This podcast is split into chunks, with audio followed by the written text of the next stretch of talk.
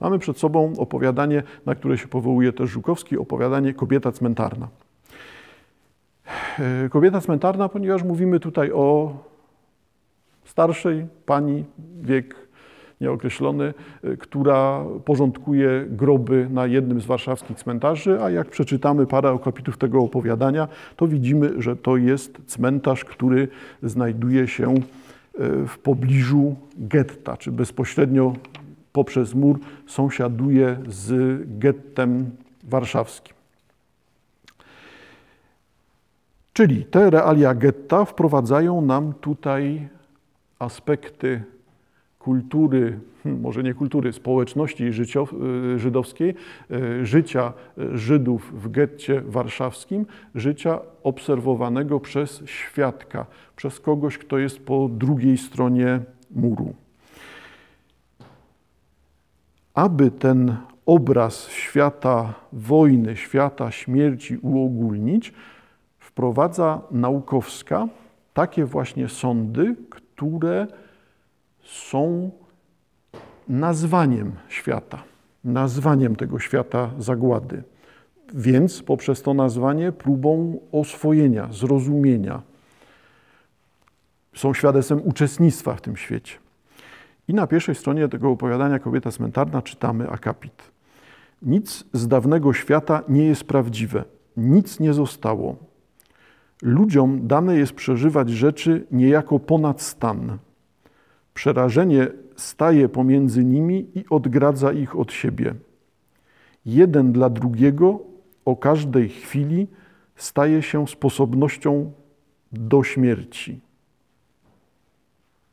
Czyli zauważcie Państwo, co tutaj jest tą propozycją poznania świata, wartościowania świata. Nic nie zostaje, nie ma czegoś trwałego. Świat jest w bezustannym procesie stawania się, nie ma przeszłości. Ludziom dane jest przeżywać rzeczy niejako ponad stan Skoro świat jest tylko tym teraz, tym bezustannym stawaniem się, no to myślenie o przeszłości, przyszłości, humanizmie, historii, no to jest właśnie to ponadstan. To jest to, co z jednej strony czyni nas ludźmi, a z drugiej strony jest czymś obcym w świecie rozumianym jako bezustanna teraźniejszość.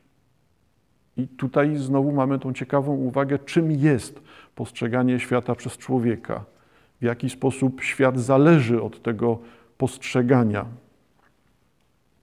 Przerażenie staje pomiędzy nimi i ich od siebie.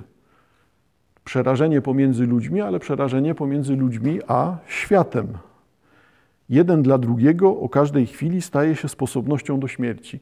I wprowadzona tutaj śmierć jako definicja świata, rozumianego jako to stawanie się, teraźniejszość.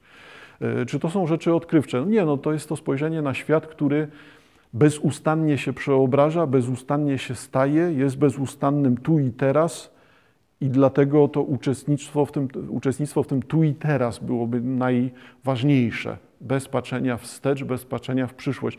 Przejawiało to się w tylu filozofiach, czy w tylu religiach, na tylu kontynentach przez tyle tysiącleci, że tutaj też nic, e, myślę, zaskakującego e, w tym nie widzimy. Jest to właśnie taki sposób życia na krawędzi, życia, w którym poprzez stałe obcowanie ze śmiercią jesteśmy w tej sytuacji.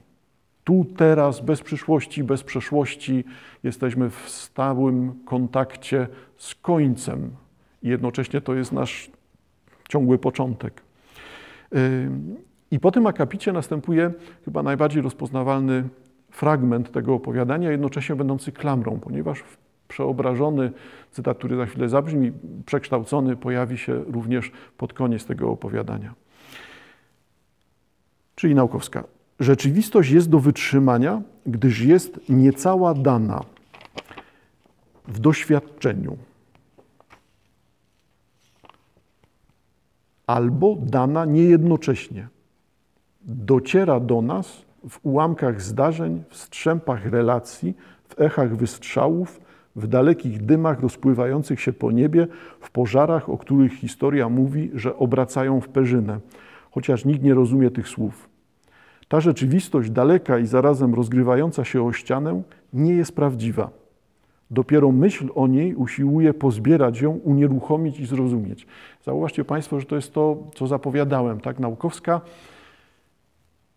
stara się opisać proces nazywania, poznawania, wartościowania rzeczywistości i uczynić z tego język humanistyki, język tego bycia człowiekiem. E, czyli w jaki sposób chcemy żyć w tym świecie, albo jaka jest nasza jedyna droga do tego, żeby istnieć w tym świecie tak określanym, jak wcześniej powiedziałem.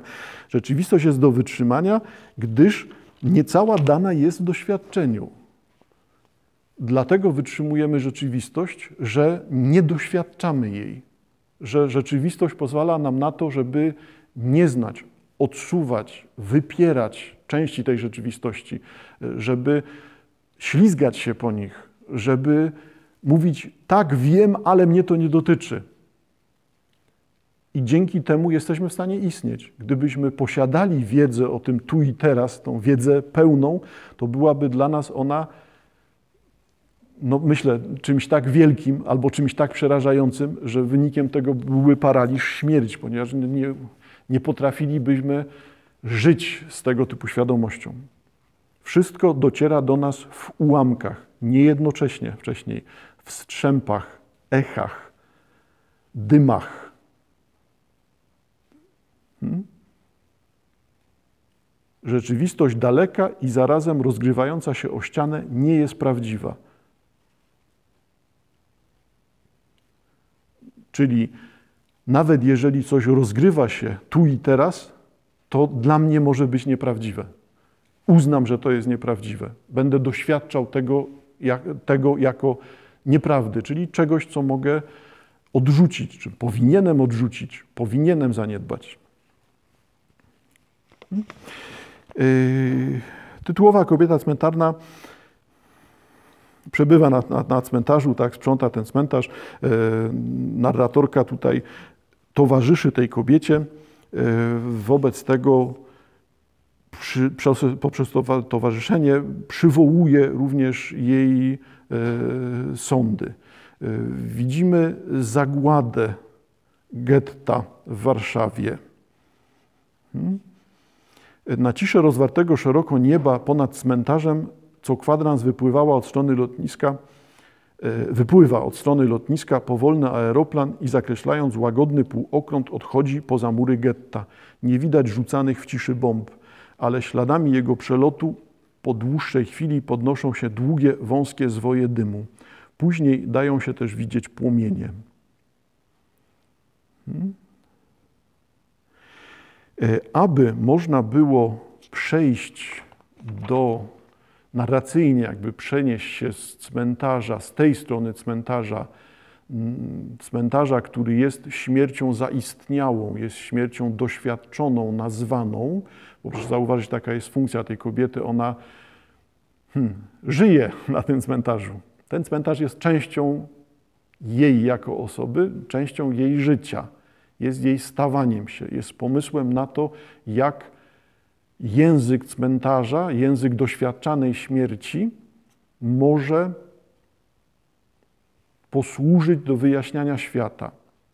Wobec tego, zanim powrócimy do spraw getta, pojawiają się wypowiedzi tej kobiety cmentarnej. Wypowiedzi tutaj polegające na przywołaniu historii, y, jak to trzeba było ekshumować, czyli y, mąż y, chowa żonę, a potem stwierdza, że to nie, że odpowiadają za jej śmierć lekarze, że trzeba ją ekshumować, w jaki sposób on doświadcza tej powtórnej śmierci, uczestniczy w jej powtórnym pogrzebie i w jaki sposób ten, to uczestnictwo w pogrzebach żony, już nie jednym, tylko w pogrzebach żony, e, e, kończy się jego śmiercią. To jest końcówka opowieści kobiety cmentarnej. E, ten mąż jej się powiesił i trzeba go było pochować. Pogłębili i wymurowali grób i teraz tutaj leżą razem pochowani. I to jest ten epizod, który wprowadza nas w zarażenie śmiercią. Jest tym zapisem doświadczania śmierci, uczestnictwa w śmierci, które, któremu podlegamy, które nas przekształca, nas zmienia. Hmm? Wobec tego po, tej, po tych epizodach zapowiadających relacje pomiędzy człowiekiem a śmiercią, yy, określających tą rzeczywistość, teraźniejszość przepełnioną śmiercią, przenoszoną śmiercią, której, no właśnie, no jeszcze raz użyję tego samego obrazu, tą śmiercią, której wszyscy jeste, którą wszyscy jesteśmy e, zarażeni, która nas dotyka poprzez innych ludzi, jakoś zaczyna to bardzo współcześnie brzmieć, niepotrzebnie może. E, przechodzimy do dalszej opowiedzi kobiety cmentarnej, która opowiada o tym, czym jest to uczestnictwo przez ścianę.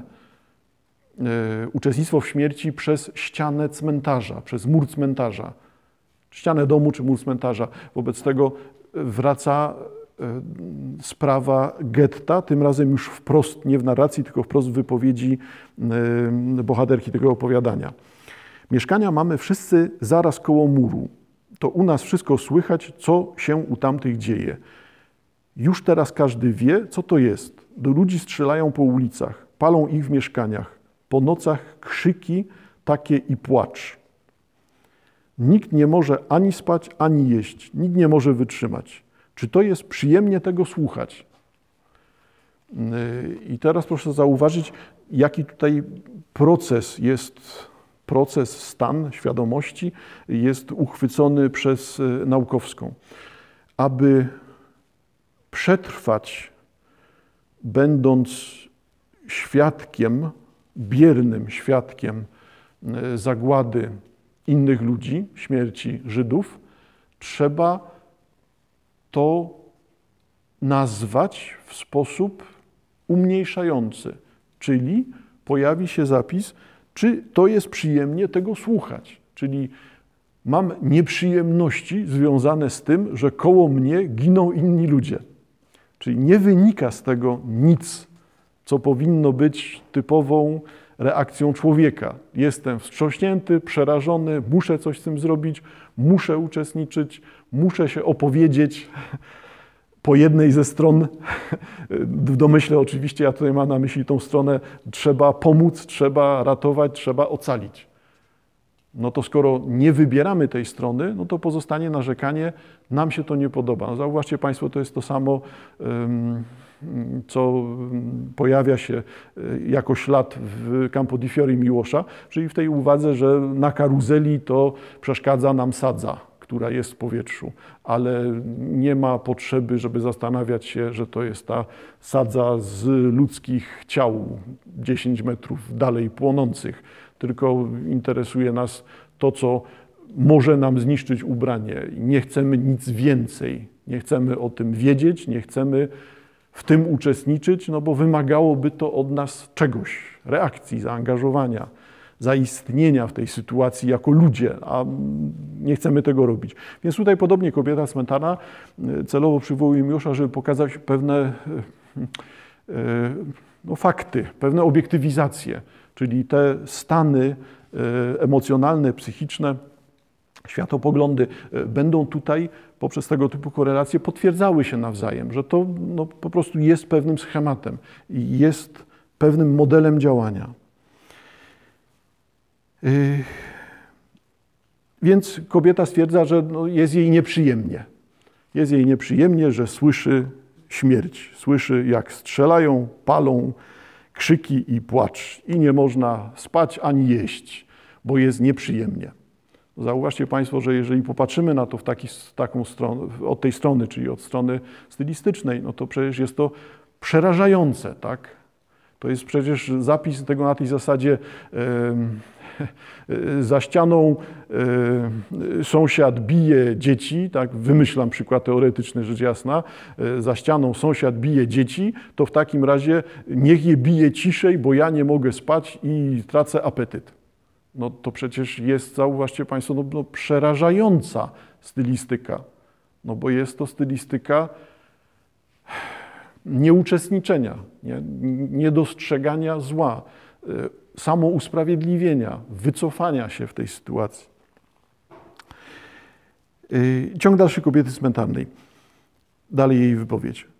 to także przecież ludzie, więc ich człowiek żałuje. Wypowiedź odnosi się do Żydów. To także przecież ludzie, więc ich człowiek żałuje. Zauważcie Państwo, tu już jest y, coś zaszyte, bo co to jest? Także przecież ludzie. No to, to co? No to jest znowu jakieś takie odkrycie, tak?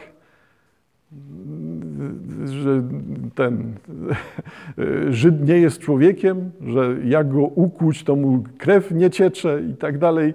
No to przecież zarażam się słowem przecież.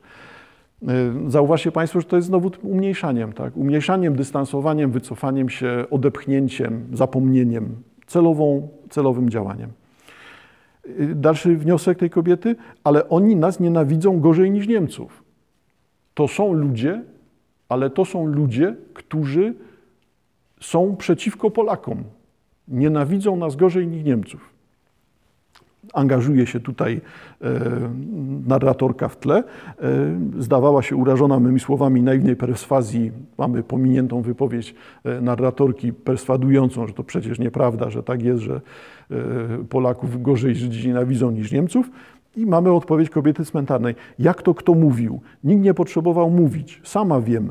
I każdy pani powie to samo, kto ich zna, że niechby tylko Niemcy wojnę przegrały, to Żydzi wezmą i nas wszystkich wymordują.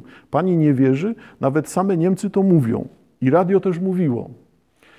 W tej wypowiedzi w zasadzie jest wszystko. Tak? To znaczy, zauważcie Państwo, mamy całą płaszczyznę antysemityzmu. I nie antysemityzmu, mm, antysemityzmu 1943 roku, zapisaną w 1946 roku, tylko antysemityzmu lat 30., lat 20.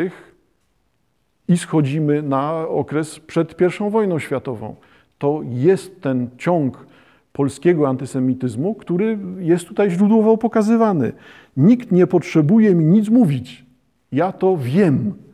Czyli podstawą tak rozumianego uczestniczenia w polskości, bo było, nie było, to jest akurat pewnik wobec tej kobiety. Ona siebie określa przecież jako Polkę w opozycji do Niemców, w opozycji do Żydów. Więc świadomość polskości jest tutaj na pierwszym planie. Mamy Polkę Sewr, wzorzec. Nikt nie potrzebował mówić. Sama wiem, i to jest też charakterystyczne dla polskiej świadomości. Sama wiem. Nikt nie musi mi tego wyjaśniać. To jest coś wyssanego z mlekiem matki. Metafora oczywiście, proszę tak to potraktować.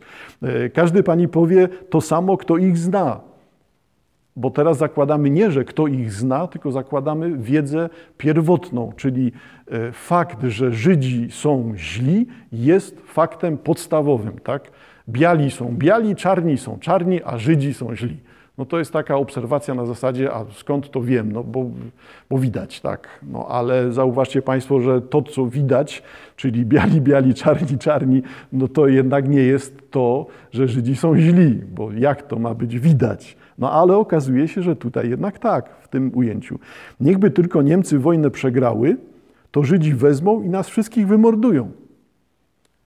Takim razie Niemcy są źli, ale Żydzi są jeszcze gorsi. I to znowu jakby literalnie jest proponowane przez tą kobietę. Żydzi są gorsi niż Niemcy. Są oprawcami, czy staną się oprawcami gorszymi, oprawcami Polaków gorszymi niż naziści.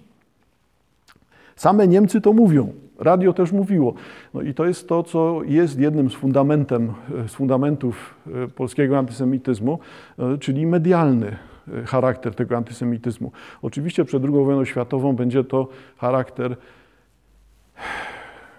hmm, który zaistniał e, za sprawą e, prasy, no i za sprawą radia już w latach 30. No ale dalej będziemy widzieli tutaj narzędzia, czyli medialny przekaz, przekaz, który dla nas dzisiaj jest tym przekazem znowu mediów nam wszystkim znanych mediów publicznych, czyli wszelkiego rodzaju TVP w odmianach i kanałach, y, jak i część stacji radiowych, jak i część jakaś liczna, no nie powiem zaraz, że większość, tak, no ale liczna część stron internetowych, które będą nam wprowadzały ten sam kontekst, który jest niczym innym jak stałym powielaniem tego samego. Żydzi są źli z założenia, Żydzi są gorsi niż Niemcy, Żydzi mordują, kradną, oszukują. Nie trzeba tego wyjaśniać, bo to jest pewne jak to, że słońce wschodzi co dzień, tak i tak dalej. E, co proponuje Naukowska jako hmm, wskazanie, komentarz, puentę tej części wypowiedzi kobiety cmentarnej. E, zdanie brzmi, zdanie narratorki, wiedziała lepiej, do czegoś jej była potrzebna ta wiara. To wiedzenie lepiej jest tutaj istotne. I pojawi to się też w następnych akapitach, e, gdzie będzie widać celowość, czyli będziemy widzieli, że wiara w to, że Żydzi są gorsi niż Niemcy, i to dobrze, że Żydów Niemcy zabijają, bo świat jest mniej groźny dla Polaków, tak, czy lepszy dla Polaków, e, to pojawia się wtedy, kiedy mm, kobieta cmentarna e, opowiada o tym, jak wygląda zabijanie e, Żydów na terenie getta. Tych, co się nie bronią, domyślę Niemcy wywożą samochodami tak samo e, na śmierć. E, więc co oni mają robić? Podpalają ich w domach, nie dają im wyjść. To matki zawijają dzieci, co tam mają miękkiego, żeby ich mniej bolało, wyrzucają z okna na bruk, a później wyskakują same. Niektóre skaczą z najmniejszym dzieckiem na rękach. Zauważcie Państwo, że to są te zdania, które dotyczą rzeczywiście relacji bezpośredniego świadka, czyli to jest to, co kobieta cmentarna widzi przez mur cmentarza, widzi w najbliższym swoim otoczeniu. To nie jest wiedza medialna, to nie są te fakty dane z góry, tylko jest to świat, o którym ona mówi, widziała na własne oczy.